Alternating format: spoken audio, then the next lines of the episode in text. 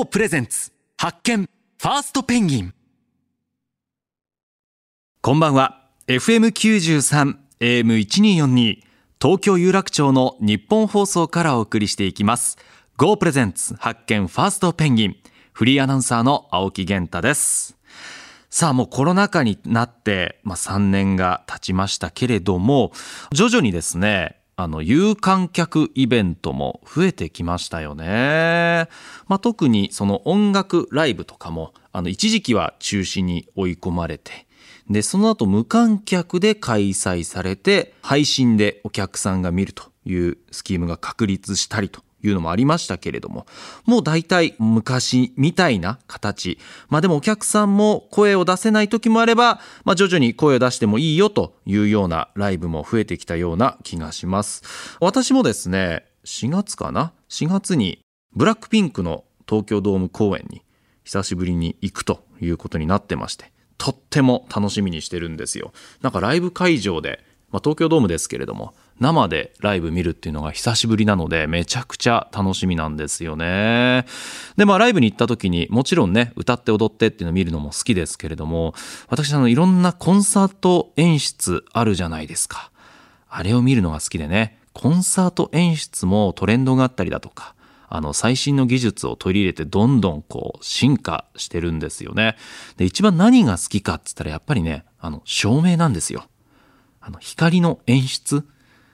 いいですよね。やっぱりこう非日常のこう劇空間異空間を作り出す上で光がもたらす効果とか光のその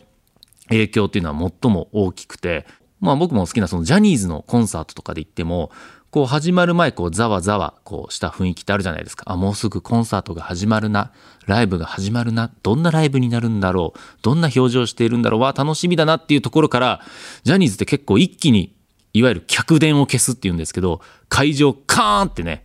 暗くするんですよ。まさに明暗分かれるといった感じで、一気にこう暗闇にスッとこう落とす。で、その瞬間に、うわーっていうね、こう、続々という感覚を味わうことができて、で、あの、一気に暗くなった瞬間にボルテージが上がりますよね。で、ジャニーズの、まあ、いろんなアーティストいますし、グループによってはもうコンサート演出担当が決まってる人もいますよね。まあ有名なところです嵐だったらこう松本潤さんが大体コンサート演出をやってらっしゃってよく語り草になってるのは松本潤さんが日本のアーティストのライブで一番最初に取り入れたものとしてムービングステージというのがあります。これ何かと言いますと、まあアクリルのようなこう透明なステージなんですね。だから下からこう透けて見えるステージなんですけどそのステージがね動くんですよ。だから考えようによっては、ステージ最前列という概念がこう動いていく。普通のステージだと、ステージ最前列ってまあその文字通りそのステージの目の前の席だけが最前列じゃないですか。でもムービングステージってステージ自体が動くので、そのお客さんの目の前までね、来るっていう。この演出を取り入れた松本さんすごいなと。思いますね。だから、その真下の観客からすれば、えー、頭上をこう嵐が通過していくと。いうね、下から見るという、僕ちょっとムービングステージの下に入ったことは一度も人生でないんですけれども、あれ考えた人すごいなというふうに思いますね。あとは、えー、さっき照明の話しましたけど、照明で言ったら V6 がえー、割とそのコンサートチーム照明にこだわっていて、えー、年間のいい照明の舞台とかコンサートを表彰するアワードもあるんですけれども、それでも結構表彰を受けることもあるぐらい、V6 のコンサートっていうのは照明にこだわっていて、あの、レーザーとか LED とか取り入れるのはこうめちゃくちゃ早かったですね。あの、LED といえば、最近はこうね、あの、お客さん一人一人がこう手に持つペンライトみたいなやつも、Wi-Fi で制御されるのがここ5、6年か。出てきて今まではこうアナログでお客さん自身が色変えたりとかしてたんだけれどもそのコンサートのその歌の、えー、サビで一気に色が変わったりとかで、それを全部 Wi-Fi でつないで、全部コントロールするっていうね、演出が増えてますよね。あれもめちゃくちゃ綺麗なんですよね。だからまあコロナ禍もあって、ここ2年ぐらいかな、ちょっとコンサートから足が遠のいていたので、4月にブラックピンクのコンサートに行って、どんな最新の演出が見られるかというのを楽しみにしたいなと思っております。というわけで、青木源太がお送りする発見ファーストペンギン。今日もどうぞよろしくお願いします。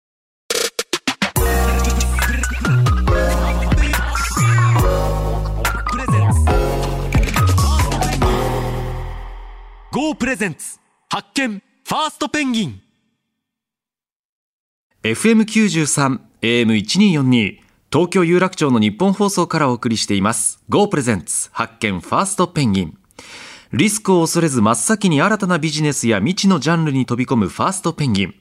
そんな勇気とチャレンジ精神を持っている方をゲストに迎えてその世界になぜ飛び込んだのかその先にどんな未来を見据えているのかなど様々なビジョンを伺ってリスナーのあなたと新しい発見を探していく番組です。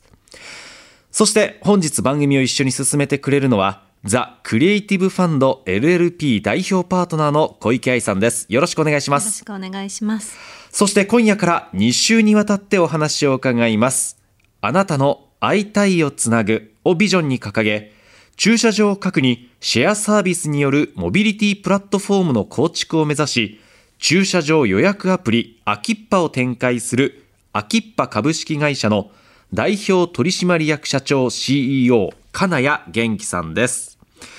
小池さん、はい。アキッパのどんなところに注目していますか？はい、あのーよく都心、まあ都心に限らないのかな、あの駐車場を探すって大変だと思うんですけれども、あの何でしたっけ、こう大手の駐車場のチェーンのものでこう空車とか満,、ええええ満車とかってありますけど、週末とかねよく満車ばっかりのそう表ですよ示で。ね。だからそ、ここにあるってこう、当てにしていったら満車だった。で、その後探したら結構遠くだったってことはよくありますもんそうなんかね。結局一駅二駅分歩く羽目になってアポの時間に遅刻しそうになるみたいな、そういう困りごとって車だとあると思うんですけれども駐車場だと思っていなかったような場所が実は自分が使える駐車場だったみたいな、画期的なサービスを展開されていますね。それが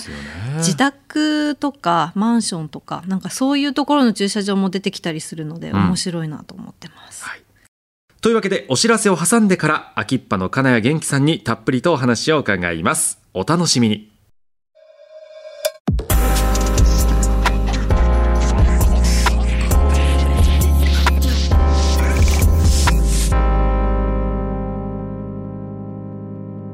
GO プレゼンツ。発見。ファーストペンギン。フリーアナウンサーの青木源太が東京有楽町の日本放送からお送りしています。GO プレゼンツ。発見。ファーストペンギン。現代社会には様々な移動手段が存在しますよね。自分で所有している車や自転車。昨今ではレンタルやシェアサービスの利用も盛んかと思います。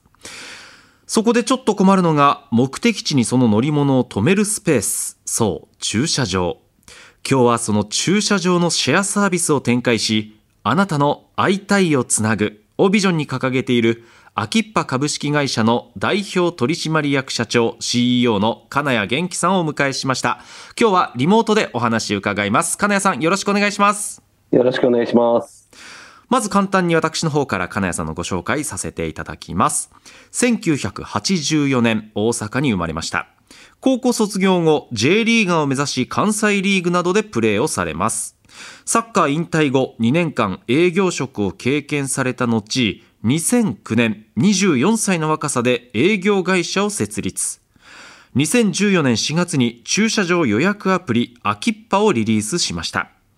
現在はシェアリングエコノミー協会の理事兼関西支部長も務めていらっしゃいます。84年生まれということで、まあ私の一つ下にあたる、まあでも同世代ということですけれども、この2014年にリリースされたアキッパが大変話題ですが、このアキッパ株式会社、どんな会社なのか、まず教えてください。はい、ありがとうございます。えー、アキッパはですね、大阪に本社がある会社でして、駐車場シェアサービスのアキッパを運営しております。それで、アキッパのあのシェアサービスってどういうものかというとですね、まあ、全国3万5千箇所の駐車場を14日前よりアプリで予約できるサービスとなっております。うん駐車場はあの使っていない個人宅やマンションの駐車場から、えーホテルや商業施設の駐車場であったり、最近ではコインパーキングも予約できるようになってきたりしております。その点が受けまして、会員数は今、累計で300万人を突破しております。うんうん、これはだからあの、まあ、ユーザーが駐車場を使いたいと思うユーザーが利用するのはもちろんなんですけど、こう駐車場になるようなこうスペースを持っている人も、まずアキッパに登録するわけなんですね。はい、無料で誰でもどんな場所でも登録できるというところになります。へえ。料金とかも自分でじゃあ設定できるんですか？そうですね。自身で設定することも可能ですし、まあ、弊社に任せていただいて、こちらでプライシングさせていただくことも可能です。うーん、なるほど、なるほど。これ、ユーザーはじゃあ使うときはどういう方法で使うんですか？そうですね。あの、アプリとウェブどちらでも使えるんですが、まあ、アプリで例えば、あの、銀座とかですね、有楽町とか検索しまして、それで出てきた駐車場をタップすると、詳細画面に入れまして、そこから、あの、支払いもクレジットカードとかペイペイで、その場で行うことができるというところになります。あとはもう現地に行って止めるだけというところになってきます。うーん。じゃあ、このなんか料金払うのは、実際に止めた時間というよりも予約した時間で払うということですか？そうですね。ですので、1日単位が多くてですね、もう1日丸々借りて、まあ好きな時間に行って、出入り自由の駐車場だったりも多いので、何回も止め直したりもできます。ああ、なるほど。ね。まあ、シェアリングエコノミー協会の理事も務めてらっしゃるということですけれども、小池さん、まさにね、はいこのシェアリングエコノミー、このアプリが出てきたからできるということたくさんありますよね。いや本当にあのー通常ね先ほどもちょっと言ったんですけれども駐車場って決められた場所っていうあの意識が強いですけれどもあと駐車場を運営している人もビルの中のこの一角はあの自由にその日その日で誰かが止めていいよとかって設定してると思うんですけれども日によっては空いてるよっていう場所があったりですとか、はいあとはそれこそ自宅の駐車場駐車場ついてるけどうちには車がないから空いてるよとか、そういったものをシェアして収入になるっていうのはあの貸し出す側からしても画期的ですよね。そうですよね。うん金谷さん、これ、あの、例えば一戸建ての、今小池さんがおっしゃったような、例えばもともと車持ってたけれども、処分して空いてる駐車場だよとか、そういうタイプの人も何割ぐらいいるんですか？はい、そうですね。あの、まあ、全体で3割ほどはおりましへて。え、じゃあもう個人宅の戸建ての駐車はい場ということですか？そうですね。うんそういった方もいますね。免許を最近返納される方も増えてきているので、あそうですよねうんはい。確かにその時に駐車場が開くというところで、空きっぱが、うんはい。しかも意外とあれですよねあの住宅街とかって駐車場コインパーキングちょっとあるけどあの工事車両とかがあの朝からずっと止まったりしてて。ね、お友達の家とか行った時に止めようと思っても近くにないみたいな満車ばっかりであんまり数もないしみたいなよくあるのでどこかのお宅の駐車場が使えるっていうのはすごい嬉しいですよね。うん。まさにね、金谷さん、こう、有給資産が、あの、本当にお金を生み出してるってことになりますもんね。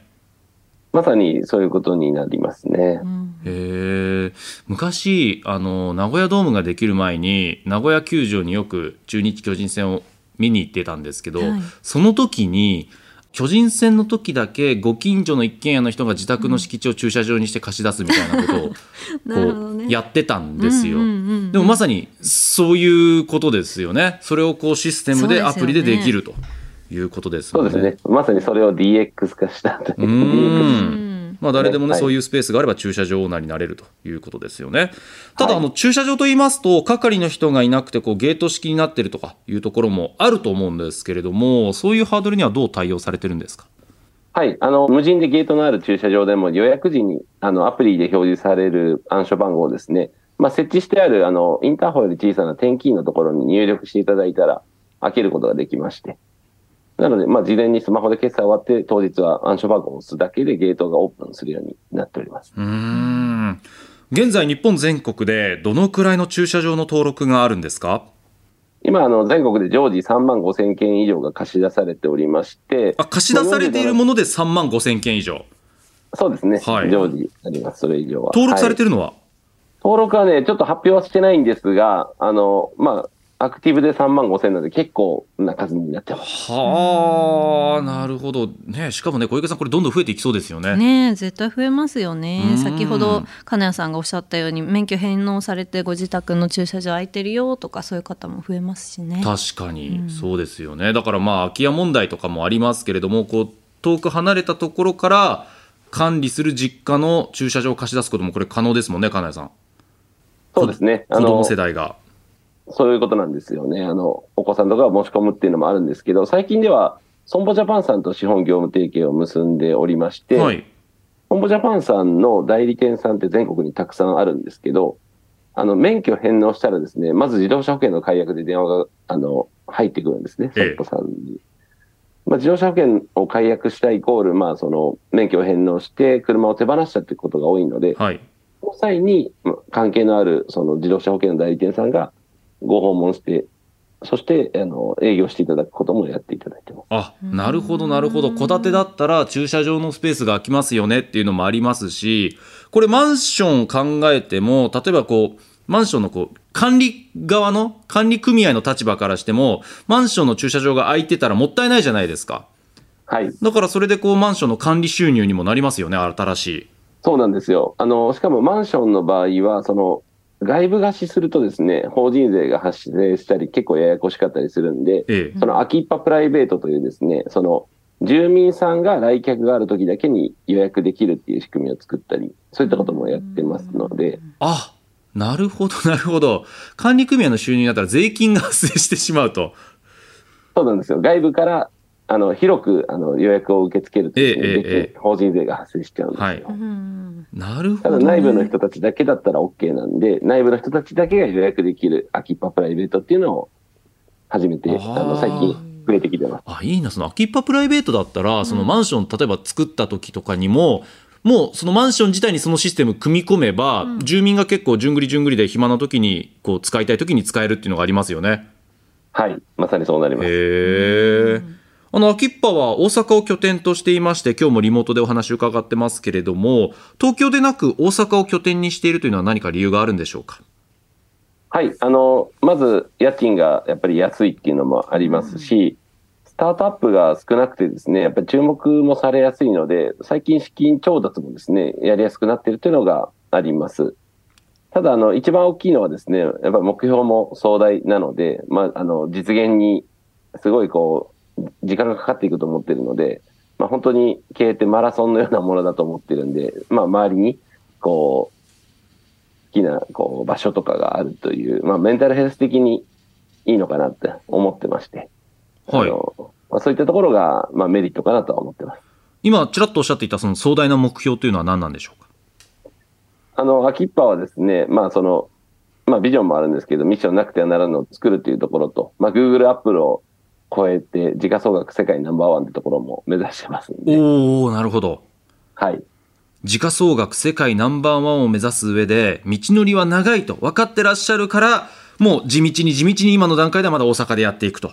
そうですね。あの、まあ、やっぱりメンタルヘルス的にいい場所でずっと続けていくっていうところをやってます。ただ、あの、スタートアップコミュニティが小さいので、有益な情報が得にくいっていうデメリットもありまして、そういったところもあるんで、まあ、トップはできるだけ東京にいるようにもしておりますうー。んあのね経歴先ほどご紹介しましたけれども2014年に駐車場予約アプリアキッパをリリースされてますけれどもこれはあのどこから着想を得たんですか？はい。まあ、当時ですね、まあ、自分の家でこう電気が使えなくなった経験がありましてですね、まあ、電気ってやっぱり必要不可欠なものなので、まあ、本当ないと困るなと思った時に、まあ、その時にミッションをまずなくてはならぬのを作るというところに制定しまして、はいまあなくてはならぬものっていうのはやっぱりイコール困りごとを解決するようなことなので、まあ、当時いた社員でですね、みんなでこう200個壁にこう困りごとを書いていったんですね。で、そのうちの一つが、そのある女性社員が書いた、駐車場は現地に行ってから満車だと知るため困るというものでして、まさにそれを解消するべくあサービスを作ったというところになります。ああじゃあそのまあ大きく解消したいという思いがある中で案をたくさん出してその中の一つにこう注力していったということなんですね。はいまさにそうです。うん、この、まあ、2014年にアキッパをリリースして今ユーザーが300万人、300万人ですね。はい、これ増えた何かきっかけとかってあるんですか？徐々になんですか？そうですね。実は、まあ、これで一気に増えたっていうのがなくてですね、もうずっと着々と積み上げてきたというところになってまして、うーんはい。この駐車場予約サービスで行こうとこう決意した瞬間もあるんですか？そうですね。まあ、様々な案が出てきたときに、他にも2つ、その候補のサービスがあったんですけど、それぞれこう、プレゼンとかで発表したり、まあ、社会にちょっと外に向けて発信してたんですけど、やはりその中で受けが良かったっていうのもありますし、うん。あとやっぱり難易度として、もともとあの営業が得意な会社ではあったので、まあ、駐車場の獲得って結構こう、2B もありますし、まあ、月決めとかに訪問して取るっていうのは自分たちができそうだなっていうところで、まあ、実現可能性と市場と、まあ、両方見てスタートしたというところになります。小池さん理念市場、実現可能性こうね、いろんなことをバランス考えて、でそこにこうフルスロットルで向かっていくっていうパワーがありますね。あの着々とやってるっていうのがスタートアップらしからぬって言ったらあのあれなんですけれども、よくスタートアップってビジネスモデル作ってその間は赤字でガーッとやってってでビジネスモデルできたって言ったらガーッと踏み込んで最後営業かけてで上場しますみたいな。それをなんか56年でやりますパパッとみたいなイメージがあの強いんですけれどもなんか着々着々とやってるっていうのがもしかすると何か金谷さんの性格的なところもあるのかなっていうふうに魅力に思いましたけど、私はねもうね逆に金谷さんのことを恐ろしく感じてます。あそうですか。まあでもそマラソンと捉えても長期で見た時にやっぱりこういう人が一番強いんじゃないかなってあそうね。思いますよ。だってほら青木さんはたくさんのマラソンランナー見てきたからうん何か通ずるものがあるんですね。いやいやいろんな人のね栄枯盛衰を見てきたんですけれども、やっぱりこうね地道にやってるっていうのが最終的には長くね続くコツでもあると思うので、はいそしてあの最初にご紹介した時に秋っぱのビジョンあなたの会いたいをつなぐ。これ今駐車場予約アプリを展開してますけど、このあなたの会いたいをつなぐというのにはどんな思いが込められてるんでしょうか？はい。あの、例えばですね、まあ、キッパーを使っているユーザーさんの声で、まあ、駐車場が学校の前にできたことで、まあ、1年生から5年生まで1回もお孫さんの運動会に行けなかったけど、まあ、足が悪い自分でも、こう、学校の前の駐車場を秋っぱで止めたことで、6年生の最後の運動会だけ行けましたとかですね。その、まあ、駐車場があることで人と人が会うことをつなぐことができるっていうのが、やっぱり秋っぱの特徴だと思ってますので、はいうんまあ、全国に、まあ、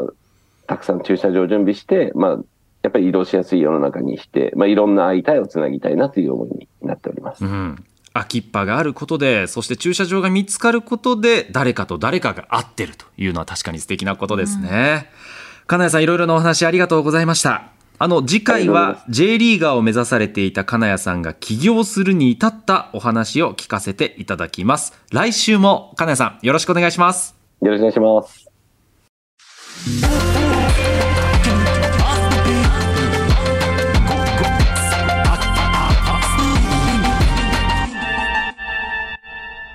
GO プレゼンツ発見ファーストペンギン。FM93 AM1242 東京有楽町の日本放送からお送りしてきました GO プレゼンツ発見ファーストペンギン。秋っぱの金谷元気さんをお迎えしてお話を伺いました。小池さんいかがでしたか？はい、あのビジネスモデルもあの、ね、すごく納得感のあるいいものだなと思うところもあるんですけれども、一方でこの何万という登録されているあの駐車場の数分だけ地道に営業をコツコツと積み上げていっているというこの会社の、やっぱりもともとがなんか営業会社でしたってちらっとだけ伺いましたけれども、そういったところが会社の本当に強み金谷さんの強みなんだなというところがあのすごく気になりました。うん、そのあたり来週またおはい。話を伺いたいなと聞きですね。思います。はい。番組ではあなたからの感想や質問、ビジネスに関する疑問相談、こんな人をゲストに呼んでほしいなどなどたくさんのメールお待ちしています。メールアドレスは pg.1242.com です。番組ホームページのメールフォームからも送っていただけます。また番組ホームページでは過去の放送をポッドキャストで配信しています。こちらもぜひチェックしてみてください。Go プレゼンツ発見ファーストペンギン。お相手はフリーアナウンサーの青木源太と、ザ・クリエイティブファンドの小池愛でした。また来週お耳にかかります。